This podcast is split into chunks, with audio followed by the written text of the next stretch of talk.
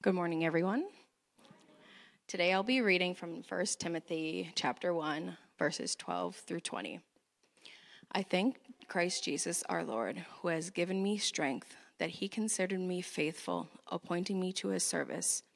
Even though I was once a blasphemer and a persecutor and a violent man, I was shown mercy because I acted in ignorance and unbelief. The grace of our Lord was poured out on me abundantly, along with the faith and love that are in Christ Jesus. Here is a trustworthy saying that deserves full acceptance Christ Jesus came into the world to save sinners, of whom I am the worst. But for that very reason, I was shown mercy, so that in me, the worst of sinners, Christ Jesus might display his unlimited patience as an example for those who would believe on him and receive eternal life. Now, to the King, eternal, immortal, invisible, the only God, be honor and glory forever and ever. Amen. Timothy, my son, I give you this instruction in keeping with the prophecies once made about you, so that by following them you might fight the good fight, holding on to faith and a good conscience. Some have rejected these and so have shipwrecked their faith.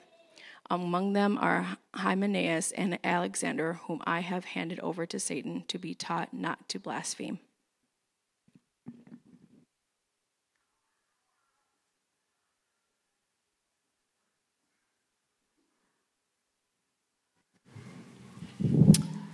Thank you, readers. Great job. Great job. Good morning, Antioch Community Church. All right. You are here and awake and with us. This is great. This is great. Well, this morning we come back into our, this new series we've started in uh, First Timothy. Uh, Timothy, we looked last week at his story of how he developed through these different assignments that he was given uh, through Paul by, by God. To each one, he, he did some important things and he learned and he was stretched and he grew so that God could use him more and more. And I hope you spent some time thinking about what's your current assignment. Um, I did. I found that uh, homework to be more challenging to do than I actually expected it to be. Because one day I'm like, oh, I think it's this. I think I understand it. The next day I'm like, I have no idea. I'm like waiting. I'm praying. I'm trying to, you know, it was kind of this back and forth, but it was good to do. And uh, I hope you also had an experience with that as well. As Paul continues his mentoring relationship of this younger man, Timothy, and he's encouraging him in the faith as he's getting started in his new role. He's now taken on this role of being the pastor of the church in Ephesus. Paul writes 1 Timothy to him to strengthen him and to encourage him. And today we're going to see how Paul took this testimony, Paul's testimony, Paul's story of how he met Jesus and became a follower of Jesus and he's telling Timothy again, like, I need to remind you of my story. It's important for you to hear it again, Timothy. So we're going to take a look at what Paul's story actually was and why it was that Timothy needed to hear it, why it was so important for him, why it's important for us to pause and think about our story of how we came to, to meet Christ. Before we do that, would you pause with me and just pray? Uh, for one, we just want to acknowledge God's presence here with us. If God weren't here with us, um, uh, this would be a, a, nice conversation, but I want it to be more than that. We want, to, we want to hear from the Holy Spirit. We want to hear from God. He's given us His word to nurture us and feed us. So let's just talk to Him about that. Father, thank you for the opportunity to be here together and open your word together and sing your praises together, we really do want to be strengthened in our faith. And we want to hear from you. So, Lord, would you speak to us today? Help us, Lord, to understand your word and to grow from it. In Jesus' name, amen. Well, listen to uh, this little section from Acts, the book of Acts, it's the Acts of the Apostles. It's this description of the story of the early church. And in Acts chapter 26, verses 9 through 11, the Apostle Paul tells a little bit of his testimony. He says, I too was convinced that I ought to do all that was possible to oppose the name of Jesus of Nazareth. And this is what I just what I did in Jerusalem. On the authority of the chief priests, I put many of the Lord's people in prison. And when they were put to death, I cast my vote against them. Many a time I went from one synagogue to another to have them punished, and I tried to force them to blaspheme. I was so obsessed with persecuting them that I even hunted them down in foreign cities. Man, think about that. That's crazy that somebody would be obsessed with persecuting the followers of Jesus. He was going around with this obsession, pushing and harassing, even to the point of people being killed. This was Paul, the Apostle Paul. This is who he was. Um, I mean, it's crazy. Paul was a Roman citizen by birth, which is pretty significant, and he was a Jewish Pharisee by training. Okay? Neither one of those groups liked Jesus much. Because Jesus was coming in saying, you know what? God is king, God is Lord. Let's give to the Lord what is his. I mean, it, it, it felt like usurping to the Romans, and it felt like a like, like something wrong to the Pharisees. You know, they, they felt like Jesus was taking them away from the Old Testament. They didn't understand that he was the fulfillment of it. So, as a Roman citizen and as a Pharisee, Paul's like, this is wrong. This whole Jesus thing's got to stop. And if we can just kill and harass enough people, this whole movement of the way will die off. So, that was his obsession. And he's going around uh, persecuting in crazy ways. If we go to Acts chapter 9, the first six verses say this Meanwhile, Saul, his name was Saul, and got, when his conversion was so dramatic, he came out of it with a name change to Paul. His name was Saul. Saul was still breathing out murderous threats against the Lord's disciples.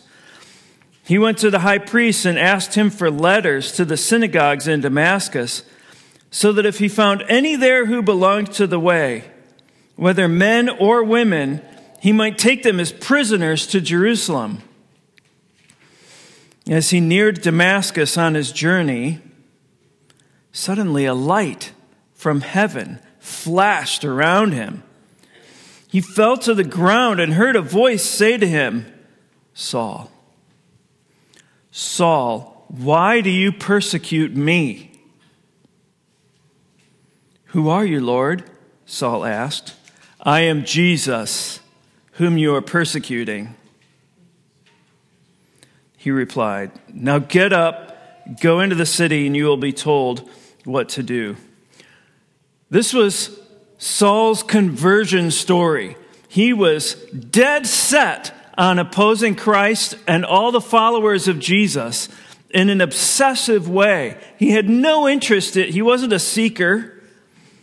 He wasn't trying to find Jesus so he could inquire of him and learn and maybe see if he was legit.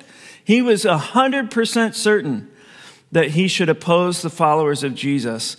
And Jesus himself came and knocked him to the ground, literally blinded him, with this flashing light. He was blind. He had to go seek someone who could restore his sight. And he, he set his feet on a completely different path. It was just an incredible uh, conversion story. And now, this man who had spent his whole life, or his whole adult life, as a young man persecuting the church, was now being called not just to become a follower of Jesus himself, but a leader. in the church, a witness, a, a pl- church planter, someone who was, who was helping mentor other leaders in the church. It's a dramatic change.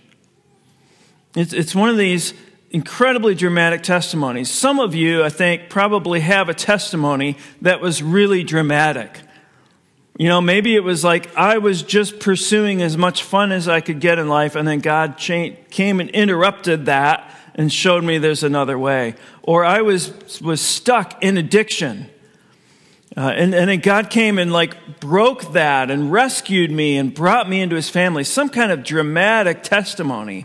And I always love to hear these dramatic testimonies. It's like, wow, God did that. That's crazy.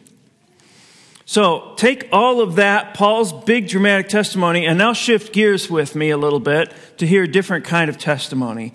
Paul reflects on Timothy's testimony.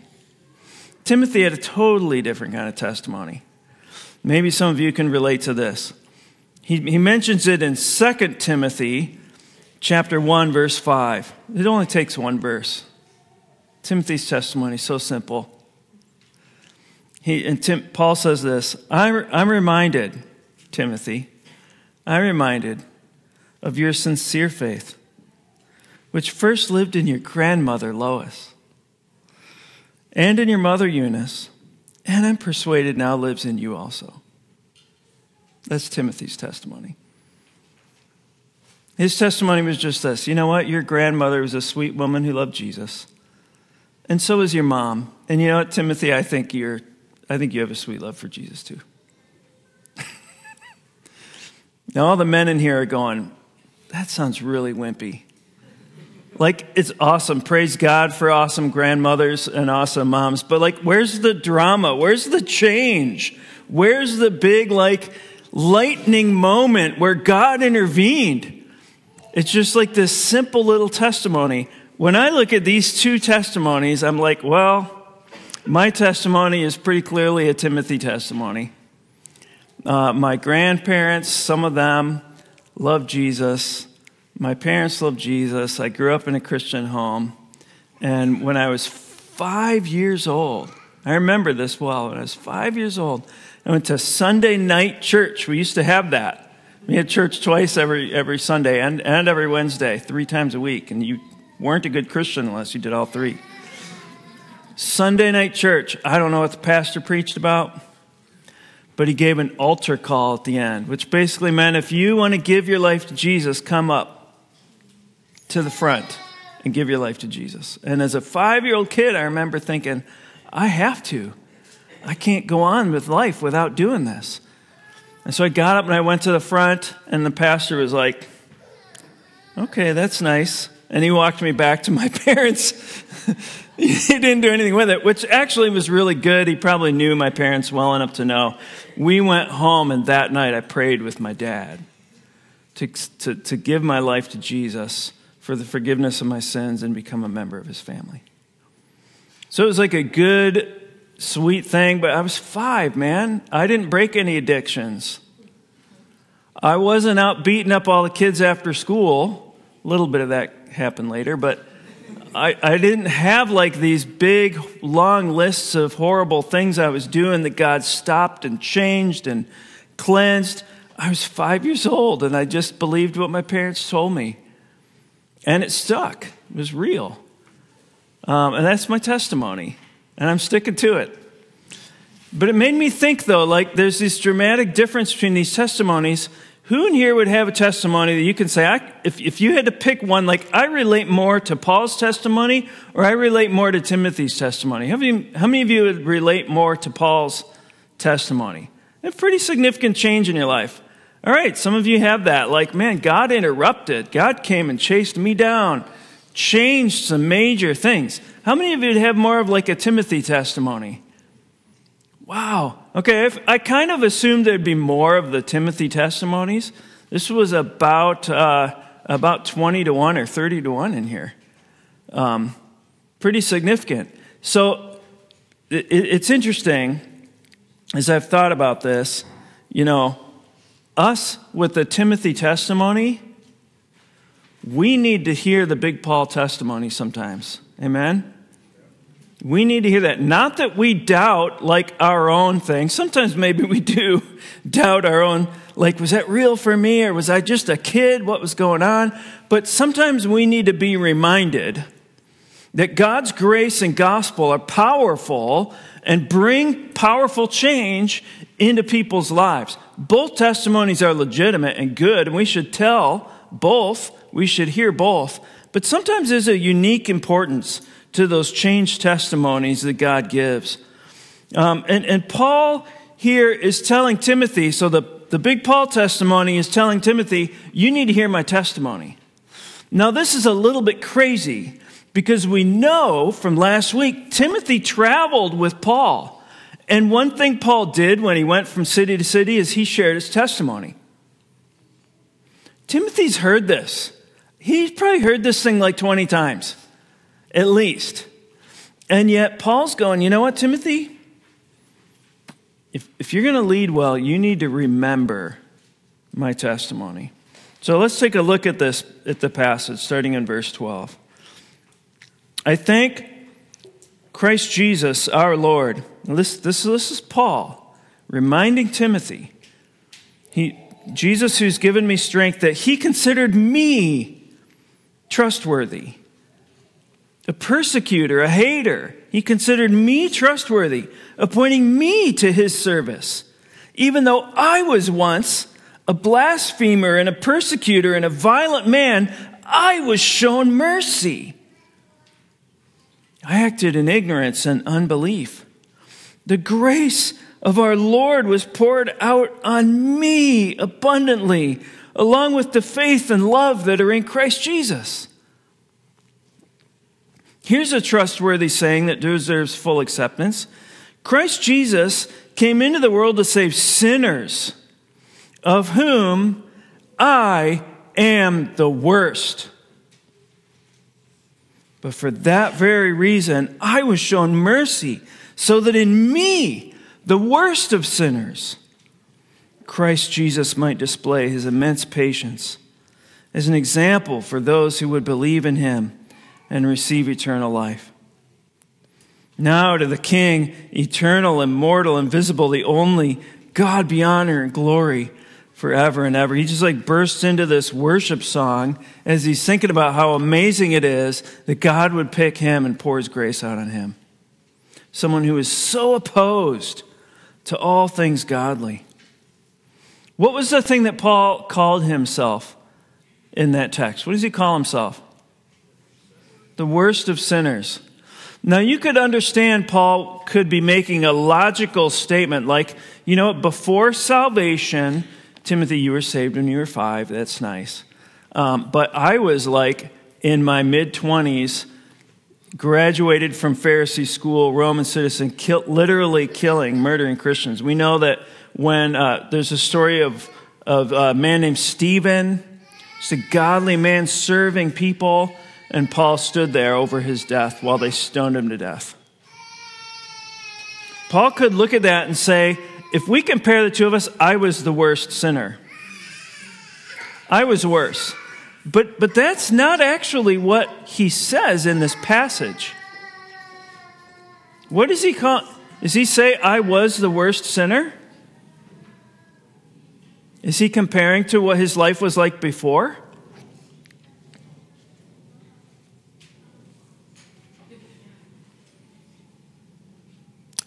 Let's see. So that in me, the worst of sinners. This is, oh, like right up here. Of whom I am the worst. He's still speaking in present tense. He looks at himself and he says, I am the worst of sinners. Even still.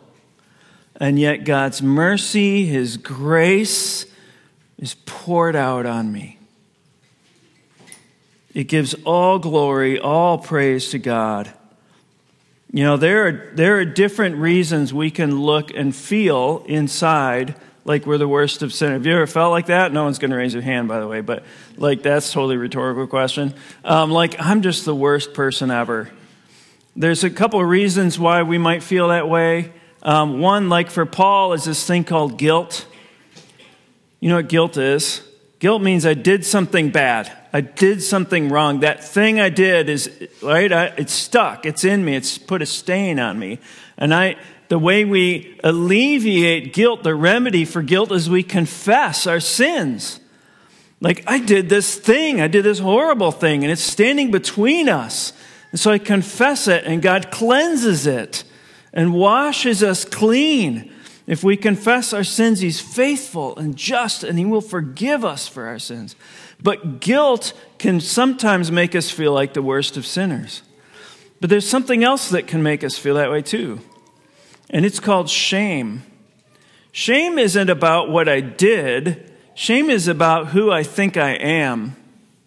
Shame is when I think, you know what, there's something actually wrong with me that makes me unlovable, unwantable, unacceptable, no matter what I do or don't do.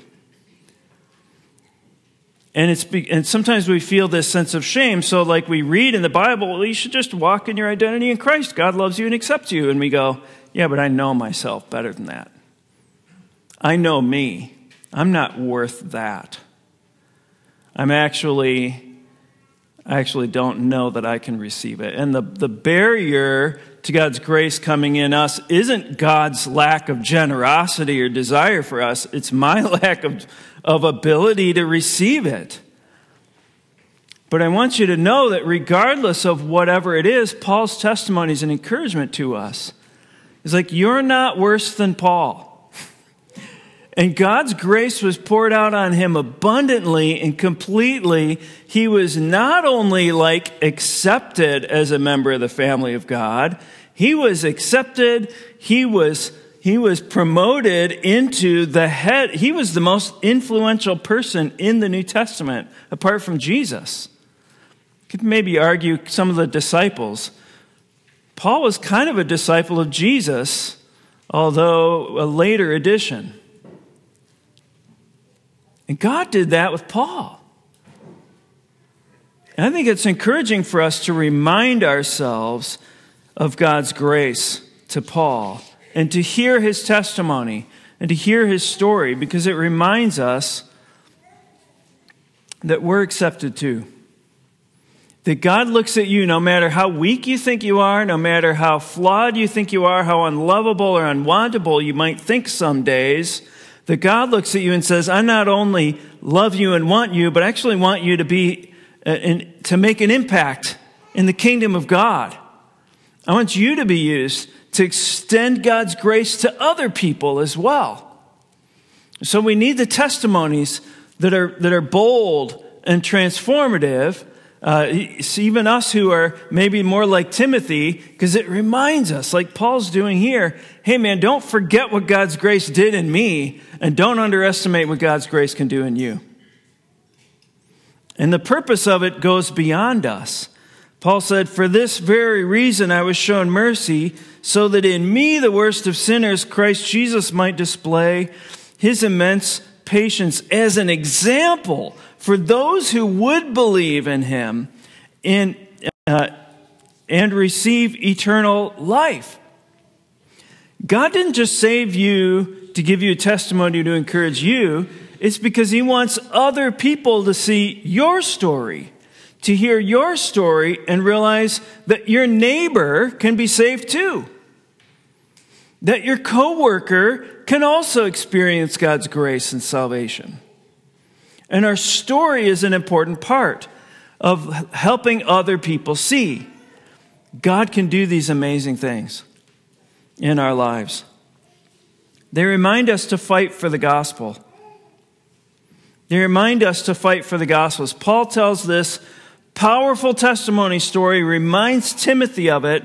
He says, verse 18, Timothy, my son, I'm giving you this command in keeping with the prophecies once made about you, so that by recalling them, you may fight the battle well, holding on to faith with a good conscience, which some have rejected and suffered shipwreck uh, regarding the faith, and he names a couple people who, who didn't, didn't hold on to the gospel. He's like, Timothy, remember, remember these stories. Remember my testimony. It'll help you fight this battle well. We've got to remember what God's grace does in us and think about it. And we can remember by talking to each other about how we were saved and what God's doing in our lives so that we can hold on to the gospel. I'll tell you, you, you need to fight for the gospel in your own life. Some days no one else will fight for the gospel for you. No one else will fight to remind you of God's grace. You need to commit to doing that for yourself. I need to commit to doing it for myself. I got to find ways to remind myself of God's commitment, His grace, His covenant to me. And so do you. Read the Word every day, talk to people, get in a community group. Part of your, uh, your community group discussion this week is going to be to share some of your stories. So you can remind each other, oh, God did that in your life. God poured out His grace to you that way. God called you and saved you. Oh man, I needed to hear that. You're going to have to fight for the gospel in your own life because guilt, shame, the world will all tell you Jesus isn't worth it. That's not real. Following Jesus is, an, is a waste of time. We need to remind ourselves of the truth of the gospel. We need to fight for the gospel um, in our own life. We also need to fight for the gospel in our church. It's super easy for churches to forget about the main reason that why we're here. Right? We're here because of Jesus. We talk about that's why we, we talk about this at the beginning of every single service. Because we don't want to forget. We could easily do what thousands of other churches have done say you know what it's cool we have grocery ministry let's let's feed people like get our focus on another thing and forget about the salvation stories that we have how the gospel was active in us and forget about it and just do good things and now we're just another civic organization or a social club let's have another get together because fellowship is great we want to remember the purpose that we have to fight for the gospel here. Ryan fights for the gospel in his song selections so that Jesus and the salvation and grace of God is highlighted in the way that we sing every Sunday. That's not accidental, that's intentional. We need to fight for the gospel in our church because our neighbors need it. Our neighbors, our coworkers, our family members who don't yet know Jesus, they need to know they need to hear the stories. They need to realize that there's somebody, there's a story that can impact them. There's first of all the story of Jesus. That Jesus was God himself, but but left that left that. He didn't hold on to that and stay in heaven. He opened his hands to come in humility so he could walk with us and be among us. That's what Christmas is all about. It's, this, it's the beginning of the story of Jesus who said, I'd rather live here in this world with pain and suffering than live without you. So he made his dwelling among us so that he could choose to be humble, he could choose to be a servant, and even at some point choose to accept blame for our sin and be convicted, tried, convicted, and and sentenced to death as a criminal on a cross when he had done no wrong and do it without opening his mouth to defend himself because he's accepting our sin on his shoulders. That's Jesus' story. And when he died on the cross, he paid the penalty for our sins. And then he rose from the dead to be like, yeah, that doesn't hold me down. I'm also God. And we're going we're to put that to the to the grave. And then that's Jesus' story. My story is that I, cho- I chose to believe that that was true for me, that I could trust what Jesus did. I chose to believe that Jesus was right and that I could, I could say, Well, would you take on my sins too? And he's like, Done. You're forgiven. But could I also be part of your family? Yep, I rose from the dead and you're rising with me so that what's true for Jesus becomes true of me. That's my story. And we want to make sure we always remember Jesus' story and our story. We got to fight to remember that. And I would love to hear your story. Um, it'd be really fun. You, maybe we could block out the next like five hours, six hours, and just put this mic right here and just hear all of your stories.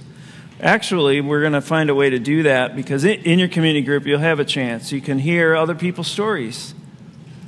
And we need to do it.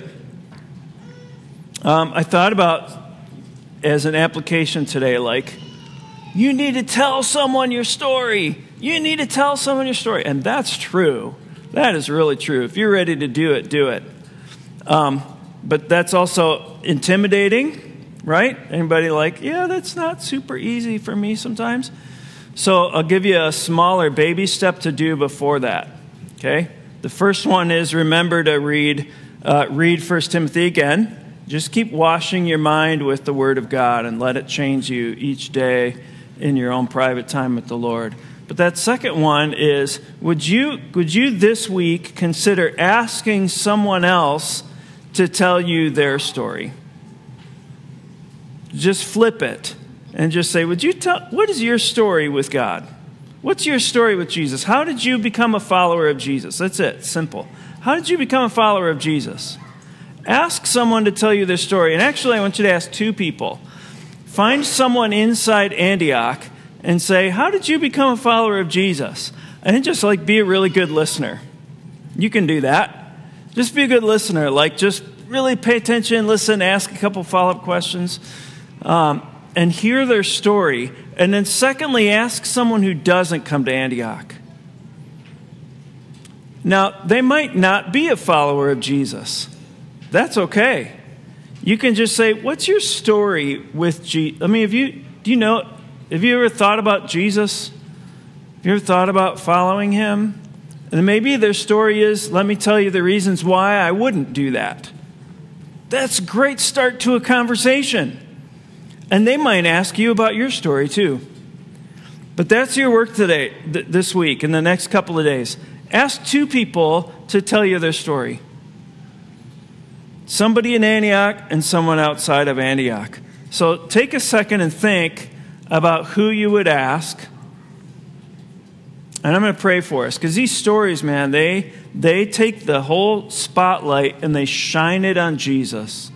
They shine it on the gospel and they show us where that intersects with our lives.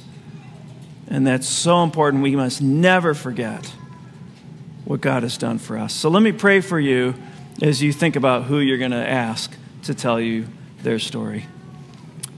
Father, thank you for your son Jesus and the incredible things he's done for us. Father, I pray for each person here and watching online that you would give, give them, just plant in their mind the face or name of those two people they're going to ask. Tell me your story about Jesus. Tell me how you met him. Tell me, tell me why you decided to follow him. Father, I pray that you'd prepare us for those conversations. You'd use us this week to engage in that and that Jesus would be lifted up and glorified through our conversations. We just want other people to know him. And Lord, I pray that other people through us would come to know him. Lord, I pray that the elders, we've been praying this year for conversion growth, that people who just have never really tried church before would meet Jesus and come and join us as followers here at Antioch. Lord, use us to to shine your light into this world. In Jesus' name, amen.